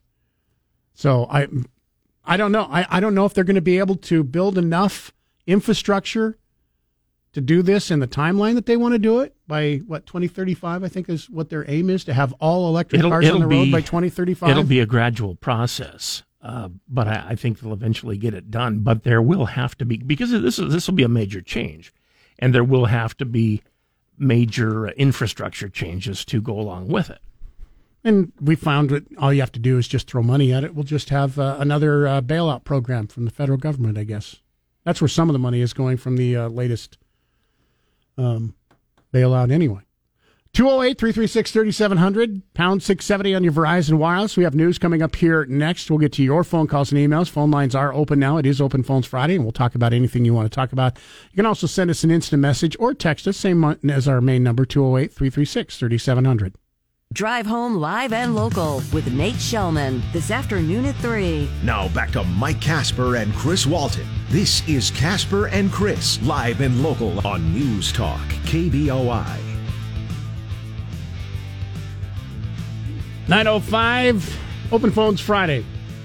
Final hour. If you want to get through, phone lines are open at 208 336 3700, pound 670 on your Verizon Wireless. Um, Marine Bob writes in Mike, you always get riled up when somebody compares anything to the Holocaust. So are you equally enraged when Kamala Harris just compared January 6th Pearl Harbor and 9 11? If you were talking to her on the phone when she would call in, would you hang up on her and uh, say what an idiot she is? Um, I actually did say that this morning. I I said she was stupid, and it was the dumbest thing I had heard all day yesterday when she compared it to. uh, However, she did not call. she didn't call. No. Um, And I here, Bob, I don't get upset when people compare things like the Holocaust to the Holocaust. I get upset when people compare things like uh, vaccinations for COVID nineteen to the Holocaust. Because there's just there's just no comparison. Jeff writes in and says, Here you go again, reading the script about coronavirus. I feel so sorry for you guys having to read whatever they hand you. We're sick of hearing about Omicron and Corona, but you keep spewing it out. How do you sleep at night? Uh, Did somebody hand you something this morning to read, Chris? Nope. Me neither. I That's sleep, weird. I sleep reasonably soundly, actually. I slept really good last night. Of course, I have a CPAP. Um, I, I will tell you, no one, and I've only been here. Oh, by the way, today's my third, officially my third year anniversary. I started three years ago on this date. Fantastic. All right. So the three years, and Chris has been here much longer. He can answer for himself, but I will tell you, in the three years that I have been here, with the exception of promotional items like giveaways, when we do the thousand dollar contests at the top of every hour, sweet deals, those are the only things I have ever been handed and said, hey, we need you to talk about these things. Mm-hmm. When it comes to the actual content of the show, in the three years that I've been here, I have never once been handed anything and said, "You must talk about this. You must no. mention this." This is let's see. This is my 22nd year on this show, and I've never been. I've never even had a suggestion from somebody uh, that you know that I work for about what to talk about or what our opinion should be or what facts we have to use. None of that. Here's the great thing. This is this is a great day for you. It is Open Phones Friday. You're free to call us and talk about what you want to talk about. If you're upset about us passing along the news that we passed along earlier this morning, uh, which, by the way, came from uh, Idaho Press Tribune, mm-hmm. uh, then you, you you're free to call in and and say, hey, Omicron is made up, and you know we may tell you that's not true, but you know you can talk about whatever you want to talk about, just like Rick is going to right here. Rick and Boise. Good morning. You're Hi. on News Talk KBOI. Hi. Um, a couple weeks ago, there was a discussion about capital punishment. Do you remember that? Mm-hmm. And Mike, I think it was you, I'm not sure, but somebody said that they thought, you know, the regular things that we think of for capital punishment. And then someone said also vandalism. People that do vandalism should receive capital punishment. Do you remember that? Yeah, I and that and as a matter well, of fact, I remember was, discussing that too. That yeah. we, we said that was our emotional response. My emotional response to it. Vandalism is, is so mindless, and and you, if, you know when you find out it's happened to you, it's just annoying. Would you include the people that committed vandalism on January 6th in that? No. No. Why not? Because it didn't happen. I mean, that's vandalism. Because it didn't happen to your it property. didn't happen to my property. Well, that is our property. Well, it, it is our property, but it's not my personal property. Okay, so that it's okay. I just was wondering because uh, that seems, you know, that idea seems kind of Uh, extreme. And but, but I uh-huh. understand that's like if somebody were to injure someone you loved, you you would want the most effective punishment for them. So okay, I, I'm glad that you you have that idea that it, it that it's not the same thing. Okay, yeah, I, and, and, and I mean it's just it's my as Chris said, it's my emotional response, and it's also the reason why we as individuals don't get to pick the punishment for yeah. you know yeah. for for what people do. Cooler heads will prevail because you know Chris is exactly right. If somebody were to kill a loved one of mine I would want to hunt them down and kill them myself. Yeah. But that's, that is, that's against the law. yeah. objective people. Yeah.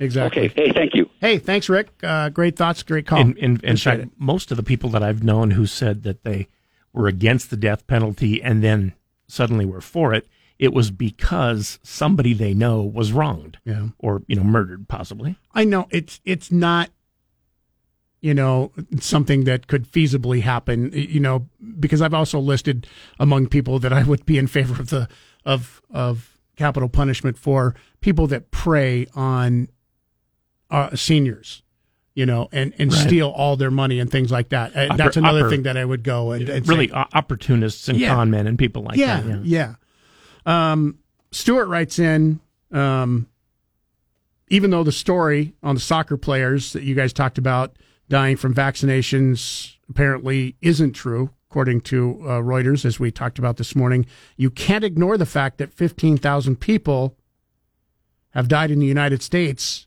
from the vaccine, as reported in the CDC's VAERS report. which is a report that anybody can contribute to.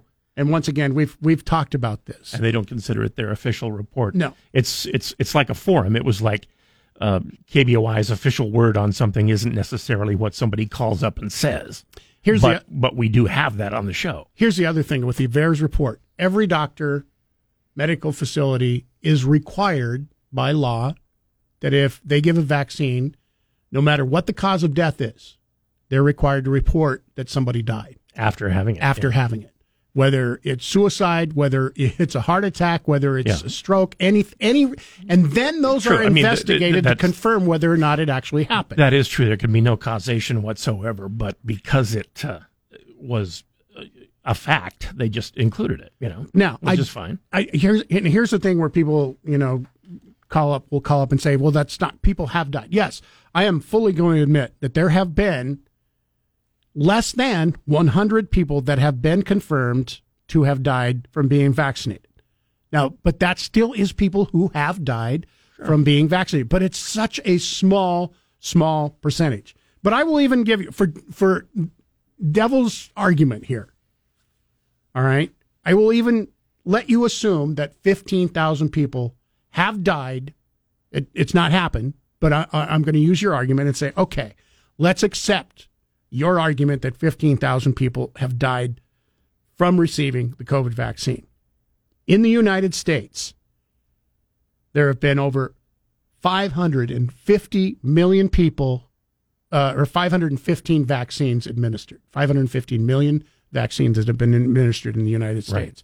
So out of 550 million people, 15,000, Vaccines according to yours, yeah, because I've had three. or vaccines, yeah. not not people, vaccines, Right. So out of 550 million vaccines, only 15,000 people. According, this is your numbers. I'm using it for for argument's sake. Have died. There are 330 million people in the United States. Well, over 800,000 people have died Believe it or- because of COVID. believe it or not, uh, for the average product out there, that's way too many. You know, they, they would still take a product uh, uh, off the shelves if it only killed 15,000 people a Right. year. No, and, And there are exceptions to Yeah. that cars, guns, things Yeah. like that. You know? And the only reason I bring that up because if you if you're going to compare numbers, you've got 330 million people who live in the United States. 800,000 people have died because of COVID. 550 million vaccines and only 15,000. So when you compare the numbers, it's not Mhm. even comparable on which one is safer. We, we, we don't get rid of cars, we don't get rid of guns because we consider those things necessary. And also, when people die from cars and guns, it is uh, not the intended use of the car or the gun. Right. And once again, I, I, I used your, I, I want to be clear here with people who are listening. I don't want people to say, hey, Mike Casper on KBOI said 15,000 people have died. No, that is not true. I was just using his argument for argument's sake. Um, as of right now, today, there have been less than 100 people that have confirmed to have died from being vaccinated. Um, there are, of course, a lot of people also have had side effects from the vaccines. I'm not Mhm. I'm not glossing over those because it has happened. It's just a super small number, nothing close to what people are saying. And this all comes from the discussion from a gentleman earlier this morning who claimed there've been over 100 people who play soccer in the well, top, soccer top league. players in FIFA, and Yeah, and have died. They contacted FIFA, and FIFA said no. It's, we we have It's an interesting and you would story. think FIFA would know, yeah. certainly news to us. John says regarding effectiveness of masks. Bottom line: if you can smell anything with your mask on, it's not working. The only mask that is close to 100% effective is a scuba mask. Now that would be kind of fun. Everybody want, could you could you imagine we are going to require scuba masks now to be worn at every business and every time you go out to eat dinner. Do we have to have a tank too? You would have to because otherwise you're still getting the air. You know, you're still getting the air if you're snorkeling, right? So you would have to have a scuba tank to get your own oxygen to carry around. Just walking down the street snorkeling just seems kind of strange. 208 336 3700, pound 670 in Verizon Wireless. We'll take a break. More of your phone calls. Phone lines are open. It is Open Phones Friday. We'll talk about anything you want to talk about, any subject you want to bring up. Feel free to do it now. For your Google Play, simply say, Hey Google, play 670 KBOI. Now back to Mike Casper and Chris Walton. This is Casper and Chris, live and local on News Talk, KBOI. 208 336 3700, pound 670 on your Verizon Wireless. Email Chris at KBOI.com, Mike at KBOI.com. Send us an instant message through our fan page on Facebook. You can also text us, same as our main number, if you'd like to get through and uh, take part in the show today. And yes, that is something we do encourage all the time. Uh, Mike wrote in and said, Gentlemen, it is a false equivalency to compare the January 6th riot with Black Lives Matter protests and riots that swept across the nation following the deaths of George Floyd, Breonna Taylor, several victims of police brutality. People of color were killed doing mundane things like sleeping in their home, walking down the block. Black Lives Matter brought to the forefront the way blacks are often policed. On the other hand, the riot January 6 was nothing less than a violent mob assembled by Trump trying to prevent the orderly, peaceful transfer of power as part of the, a duly certified election. In other words, the basis of Black Lives Matter demonstrations, racial injustice, differs sharply from the purpose of January 6th event assembled by Trump as he promoted discredited claims that the 2020 election was stolen. It was meant to overturn a legal election, thus resulting in severe damage to our democracy and its constitution. Yes, it's clearly false equivalency comparison. However, the use of violence and property damage was a disgrace and significantly degraded both. Um, I need you to show me where is it that it proved that uh, Trump was the one that gathered all these people and uh, violently attacked the nation's capital because I haven't seen that yet. No one's no one's shown that. And I said and I said yesterday when we were talking about this, you can show me the you know hot button, the email, the text message, the phone calling people and said you've got to go and you've got to violently attack the nation's capital. Then I will say, okay, now he deserves it. Now we we talk about things a lot of times that we say are bad, like this was a bad thing that happened or this was somebody that did something bad. And invariably, somebody will call us or write us and say, What about this? Uh, why aren't you talking about that? Um, more than one thing can be bad. Something isn't just bad only if it's worse than something you don't like already. You know, it, were uh, were the riots bad? Yes. Mm-hmm. Were the other riots bad? Yeah, mm-hmm. they were bad yeah. too. And I, I don't. And we don't have to make a list of which one was worse. Yeah. Because it's not necessary. Bad is bad. And I don't think there. It's a false equivalency. I don't care what the reason for the rioting was. I don't care what the reason was for the January 6th, the nation's capital. I don't care what the reason was for the Black Lives Matter protest. My my comparison came, if that's what you are talking about, is why are we not treating the people who attacked a federal building in in Washington D.C. at our nation's capital the same as we are treating the people that attacked a federal building in Portland that did even more damage and more people were hurt? Why why aren't they being treated equally? Because I guess every state uh, has its own set of rules but it's a federal government. These were federal crimes, and the people are being investigated by the Department of Justice and mm-hmm. crime and and and tried federally. That's the comparison I was making. Is why are all these not people not being treated equally? I didn't care whether or not you know Black Lives Matter was protesting or whoever was protesting or rioting at right. it's not a protest it was a riot by the time it got to the well, when, nation's when capital. any when any demonstration gets destructive yeah we consider that to be bad yeah, yeah. Um, so that that's that's the part that that's, I was comparing. We already talked about were, how we don't like vandalism. Well, we don't like just destruction of property for any particular reason. Definitely not, unless it's you know fun. No, not even if it's fun. If it's your own property, okay. Well, I mean, like I can be out in my, okay. I can be out in the South Forty and uh, destroying bottles and cans in, in in my various ways, but that doesn't mean you know it's destruction of property. Right. But it, and and if you want to think it's fun to destroy your own property, mm-hmm. that's perfectly fine, right? Well, it's perfectly legal for the most part, unless you're putting other people in in danger. Uh, Marine Bob wrote back. He says, "Mike, I think you are making way too much about who gets the best recruits. If you believe what you are saying, we don't need to have a season." We will just give the championship to the college who gets the most five star recruits. Kind of like saying the politician with the most money wins. How about the truck driver in New Jersey who won spending about $100? Uh, we, we, we've had this discussion before too about sports, about what's important, and the the wise thing that people always end up saying is, well, that's why they go ahead and play the game because you don't know the outcome of the game. You know the most likely outcome. Alabama is Mhm. supposed to beat everybody. Well, they've lost once this season Mhm.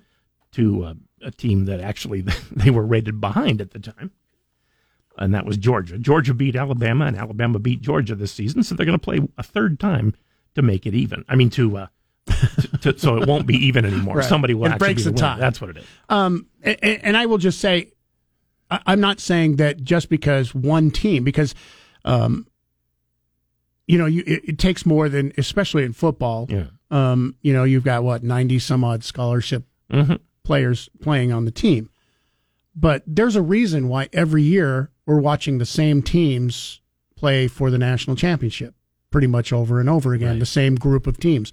Um, this year it was a little bit different. We finally got to see a non-power five school. Cincinnati came in, and then they they broke that barrier. But for the most part, since they put in the four-team playoff, you have the same group of teams that are qualifying for it. You know, every year, and part of the reason is they get the best I mean, athletes and the best coaches because they have the True, most there money. Are, there are exceptions because there are you know new teams all the time that end up in the like Cincinnati, for instance. But it's uh, it's a tight group anyway. It's it's it's not a big group that, that constitutes those who have actually been to uh, the, the 14 playoff. And I don't know about anybody else. You know, I, I mean, I love football. I love watching college football. But do I want to see Ohio State, Georgia, and Alabama every single year Yeah, and for playing for the national for- champ? No, it gets boring to me. And for a number of years there, it was Clemson, but they kind of fell off a Yeah. little. Yeah. They were in what, three years in a row? something like that. Yeah. Yeah. Um, Let's see. Oh, uh, I was about to, I was about to read this from Denny, but it says you might not want to read this on the air. I don't know why yet. I haven't finished it, but I'll go ahead. he says, I received a book titled "The Totally Awesome Book of Crazy Stories" by Bill O'Neill. Sounds like something that I would read. In it are exactly what the title alludes to: a collection of crazy stories most folks don't have a clue about. In those stories, I found one that might be a fun question for almost impossible question, and he's listed the question here, but I'm not going to say it because we might We use might it use next it. week. There we Yeah. go. All right. And it's a good question. It's a good trivia question. Uh, Jess writes in, Mike at KBOI.com. If only the people who get so upset at rant and rave about the 100 deaths from the vaccine could be as passionate about the $800,000 or 800,000 deaths caused by COVID. I don't understand the disparity. Being upset about the leak in the basement instead of the hurricane that's raging outside your door is insanity. John says regarding college pay to play, what should happen is this money from the boosters to the players should go into a retirement fund that they cannot access until retirement without penalty, just like a 401k.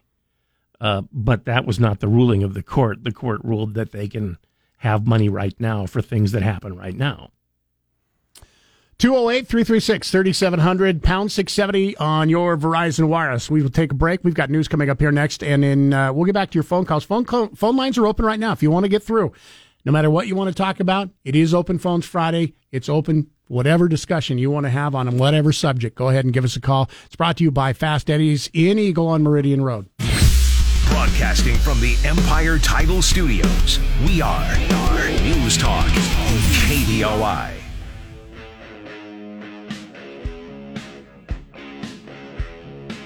208 336 3700. Pound 670 on your Verizon Wireless. If you want to get through, phone lines are open. It is Open Phones Friday, and we'll talk about anyone, anything you want to talk about. Uh, Joe writes in uh, Here's the count on those people who died in connection with the January 6th Capitol riot. Four people in the crowd died on January 6th. Ashley Babbitt, an Air Force veteran, was fatally shot by Capitol Police officers as rioters tried to breach the House chamber. Kevin Greeson died of a heart attack collapsing on a sidewalk west of the Capitol on January 6th. Uh, Rosanne Boyland appeared to have been crushed in a stampede of fellow rioters as they surged against police. Benjamin Phillips, the founder of pro-Trump website called Trumparoo, died of a stroke. In the days and weeks after the riot, five police officers who had served at the Capitol on January 6th died. Officer Brian Sicknick of the Capitol Police, who was attacked by the mob, died on January 7th. Capitol Police had previously said that Sicknick died from inju- uh, injuries sustained while physically engaged with protesters. The medical examiner later ruled that he had died of natural causes, multiple strokes that occurred hours after Offner Sicknick's confrontation with the mob. The medical examiner added that all transpired played a role in his condition. Officer Jeffrey Smith, Metropolitan Police Department, killed himself after the attack. His widow blames the riot. Uh, Officer Howard Liebengood of Capitol Police also died by suicide after the attack. Mike, you continue to foolishly state that only one was killed, but it's crystal, crystal clear that the death count is closer to six or seven who said uh, that they uh, died directly due to the riot. Um, Joe, I'm going to correct you. I am not the one who is saying that. The medical examiner, and I gave this to you yesterday. You're wrong on a whole bunch of these counts, by the way. Um, the woman, Boyland, Rosanne Boyland, you said appeared to have been crushed in a stampede is not true. The medical examiner said that she had an accidental drug overdose. It's, it's, it's she died from. It's one of those situations like at uh, an amusement park. Let's say that uh, you know a, a, million people a year go to this particular amusement park and they're all fine, and then uh, one day six people die of heart attacks or strokes in the amusement park. Now you can tell everyone that those people died of natural causes but I'll bet you that that amusement park still is going to be vacant for a while. well, and here's the other thing. Like, for instance, Kevin Greeson and Benjamin Phillips both died of cardiovascular disease. Right. Um, that was deemed natural, and that was from the medical examiner. That's not from me. Now, here's the thing: both, neither of them died during the attack. They all died later that night, like hours later. Now, did they catch a disease at the Capitol because that's what cardiovascular and heart disease is. It it's was, a uh, disease. Uh, they didn't catch that disease was, and then die from it six hours later. Right. It was just a high stress situation, and high stress situations sometimes can bring on heart attacks and strokes if you are prone to them anyway. There is no way of knowing. They could have That's died true. anyway. You, yeah, you, you, can't. Yeah, you, you can't prove that it was a contributing factor. That doctor said everything you do before you die contributes in some way to your death, but that's a little too general. There is one person who died that day because of the riot, mm-hmm. and that's Ashley Babbitt. She was shot by police officers in the nation's capital. Let's see. Uh, TC wrote in and says, Chris, seems like a large chunk of your audience springs out of bed each day saying, I can't wait to hate Chris and Mike today. I'm, yeah, probably some do. But they're entitled, you know, to their opinion as well. Uh, Mike, here's somebody who must not like us either. He goes, hey, hey, Mike, on January 3rd, you read this and denied saying you must report it to the IRS. Please listen to uh, Mike and Chris January 3rd podcast at around 1:32. You hear yourself say exactly um, that. I am not quite sure. He, we were talking about the cash apps um, and making payments through the cash apps, a new law that started on January 1st that if you receive over $600 in payments, um, not, and we're not talking about, you know, paying rent, getting rent payments that you have paid reimbursed for that, or, you know, your family paying you back for something that you have made paid for from them.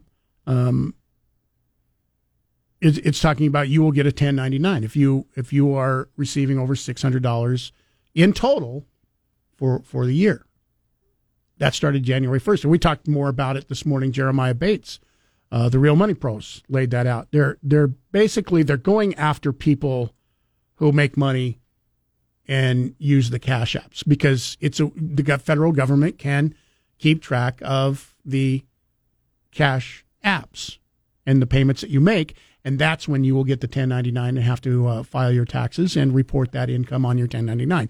Now, yeah, I've I've joked and and said, you know, we shouldn't you shouldn't have to do that. Legally you are uh, uh, required even if it, you're paid in cash.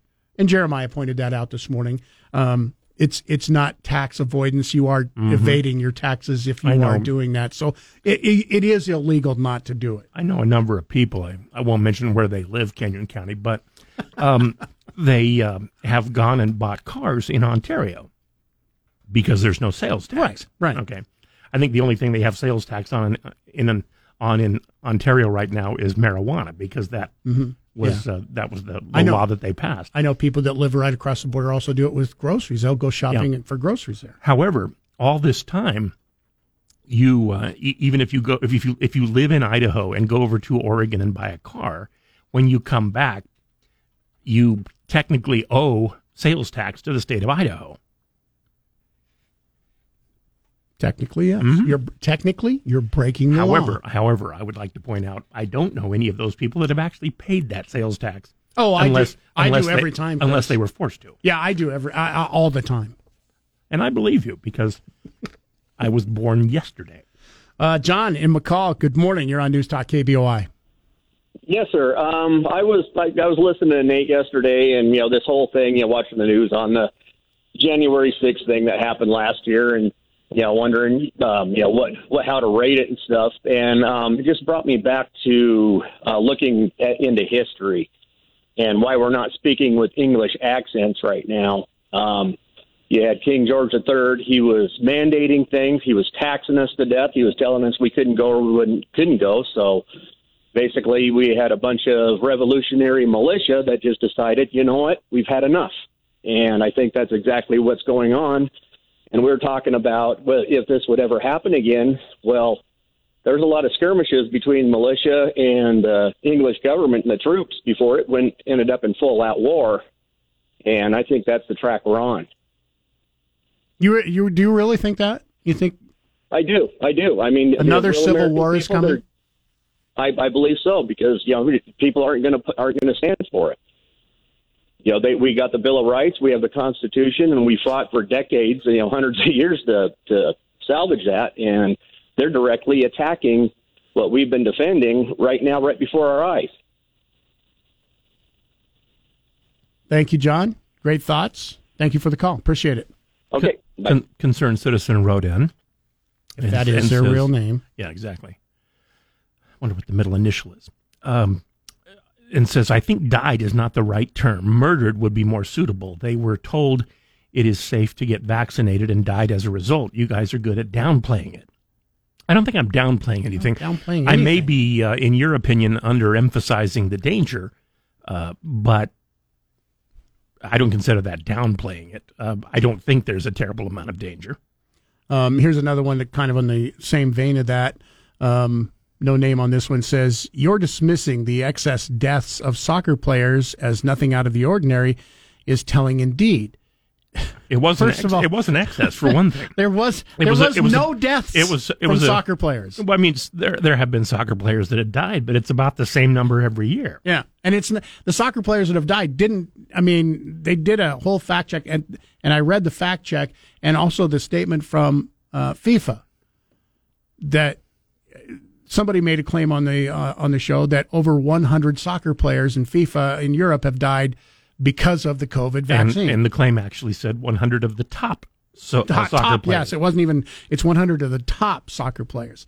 Uh, anyway, this is it, it, this fits with all the rest of your propaganda. Perhaps you would like to explain away also the announcement from One America this week that says a 100 billion insurance uh, billion dollar insurance company they've experienced a 40 percent increase in death this year and a huge increase in temporary and permanent disability requests. There have also been a huge increase in overall mortality coinciding with the vaccine once again, just because you have deaths coinciding with a vaccine being released doesn't mean the deaths were No. caused by the vaccine. I would, I, I would guess if you have a forty percent increase in death this year, some of those could be from COVID deaths, not vaccine deaths. I used to read One America uh, stuff, but I uh, kind of judged for myself, at, at least just for me. I mean, you can continue to read them, but I considered them unreliable after a while. Just, just saying. Yeah. It doesn't mean I'm, you know, necessarily in favor of one side or the other. That's that wasn't what it was about. It's just that sometimes they took what were not facts and ran with them for a long period of time. Uh, John says fentanyl overdoses became leading cause of death for ages 18 to 45 in 2021. Why isn't the focus on drug overdoses first? We've talked about drug overdoses, and guess what? We decided we're against those too.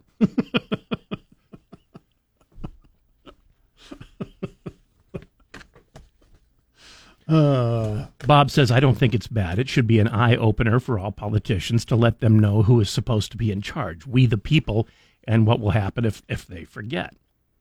Uh, however, when you elect somebody to represent you, uh, that individual does not have to go out to the streets and get a consensus from everybody out there in order to vote a certain way. The, the people. The Great One, Mark Levin, tonight at 7. Now back to Mike Casper and Chris Walton. This is Casper and Chris, live and local on News Talk, KBOI. 949, open phones Friday, 208 336 3700. Doug and Meridian, good morning. You're on News Talk KBOI. Good morning, guys. Boy, this is chaotic, all this this thing that's going on with that insurrection. Um, I was watching Newsmax last night with um, Greg Kelly, and he's talking about he had clips of Harris and Biden saying, uh, you know, Biden yelling at, um, blaming Trump for this is the worst pres- president from the ran from the speech yesterday, right? Yes. Okay. Um, and then Harris likening um, to 9/11 and Pearl Harbor. You see um, Greg Kelly's face just going. Yeah. Man, Yeah, we talked about that this morning about how dumb that was. Thank you call, for the call, Doug. Appreciate it.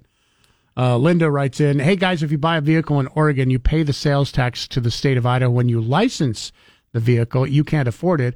Also, we shop in Oregon because the Idaho sales tax basically put border businesses out of business. Fruitland doesn't have any grocery store at all, and you understand why because that is something you can just go right across. If you can save six percent every time, you know, off sales tax on your groceries, Mhm. It adds just up. by driving an extra five miles, you're going to go and drive the extra five miles. I would, wouldn't you? I don't know. I mean, if you could drive, if you could I've- drive, I've, spent the last year and a half ordering groceries, so I I don't even know if I would drive to the store anymore. Jerry writes in, uh, University of Idaho played, uh, now plays basketball in a brand new arena, which, by the way, I've heard uh, people who have visited says is absolutely amazing. Maybe one of the top facilities. They're not in the in the nation. anymore, No. Okay. Um, it opened just a few months ago. The Vandal men's team has experienced multiple games recently where they had to be postponed due to COVID protocols within the team. Last night's home game, however, was a go. However, the public was not allowed to attend. They said it was due to severe weather, a new multi-million dollar arena, and the public is locked out. I'm sure people in Moscow know how to ga- navigate a snowy road or two. Yeah, I would I would agree. I was born in Moscow, grew up uh, you know around that area, and then you know in Nezperce, in which they have a lot of snow right now. Um, yeah, I, I unless there was a blizzard, and if it was so bad, why did you allow the teams to travel there but not the fans? That that seems a little weird. Let's see. Um, John has written in. Excuse me, it went away, but here it is. Uh, he says, "Dirty little secret on Antifa and BLM rioters is they are being supported by George Soros. He set up a fund funded by his money chain that bailed out all rioters jailed on his dime. No, he didn't. Uh, George Soros does uh, run a, uh foundation that uh, gives to liberal causes, and they have given money to Antifa and BLM, but it wasn't enough to support the entire organization. Uh, Jim in Southwest Boise writes, uh, "What's going on with the Republican elite dictatorship? They're starting to act like a dictatorship. If they don't like you, then you can't get on the ticket in the primary. Only who they can say can run for office. It's more like an more like an oligarchy. We, the people, no longer have a say on who runs. Maybe it's time for Idaho citizens to wake up. Might have to change parties. Democrat, Independent, new party. Yeah, we haven't had a chance to talk about this. This was news that uh, Debbie had talked about this morning Mhm. um, with the GOP going to re- You, you can't run for office. an endorsement from you, the you GOP. Yeah, you can't run for office without our endorsement. which Um, seems a little strange. Actually, in pretty much every situation, yes, I can. Uh, John says the vast majority of COVID data is fudged. The question that never gets answered is are folks dying of COVID or are they dying with COVID? Dirty little secret is nobody in the U.S. died of influenza or pneumonia for the last two years since COVID started. Not true. Those uh, two ailments must have been cured by COVID. It's not true that nobody Yeah, died. It's not true. diseases. Yeah. Now, one year we did have a, but we're seeing. I, I think already. I can't remember what the numbers were. flu- People have died of flu already this year. flu year. was considerably lower uh, the first year of COVID, but then it, it's been making a comeback. And and is was it? And I'm just asking this because I don't know the answer. I'm just throwing this out there as, as part of the argument. Was it lower because people were staying home, people were not allowed to be out, and people were forced to wear masks? Is that the reason why, you know, I'm not saying that's the reason, but is that possibly the reason why there were less flu? Certainly could have contributed to it. Yeah. Yeah. Roseanne says, isn't there some work arrangements where the employee agrees to self-report their income, perfectly legally and signed, so the employer pays with check, but the employee is self-employed and responsible for their own withholdings and taxes? A question for the tax guy. Now you can you can ask me that because yes, that's exactly what's supposed to happen. Uh, if you own your own business, uh, all sorts of different people have to self-report their income. But I think the point we were making is there are a lot of people who don't. Mm-hmm. And it's illegal. It is. Um, one more before we say goodbye here today. Uh, this one from Ron. Good one to end on. Wow, boys. Good old fashioned snow shoveling is bad for me. 66 years old, and I was out yesterday morning getting that one inch of partially cloudy off my driveway and sidewalks. It's real honest labor. You can see the benefits, and golly gee, it's good for you. Went in afterwards, poured a cup of coffee, made a bacon and cheese sandwich. Mmm, my snowflake neighbor is waiting for the global warning genie to clear his driveway Oh, and sidewalks. I prefer to shovel by handle and crush the genie. here's here's what it is. We we said that there was a, a medical report that said if you are 45 or over, you shouldn't be, uh, you know, doing your own snow because And the reason you didn't die, is because you had bacon. That balance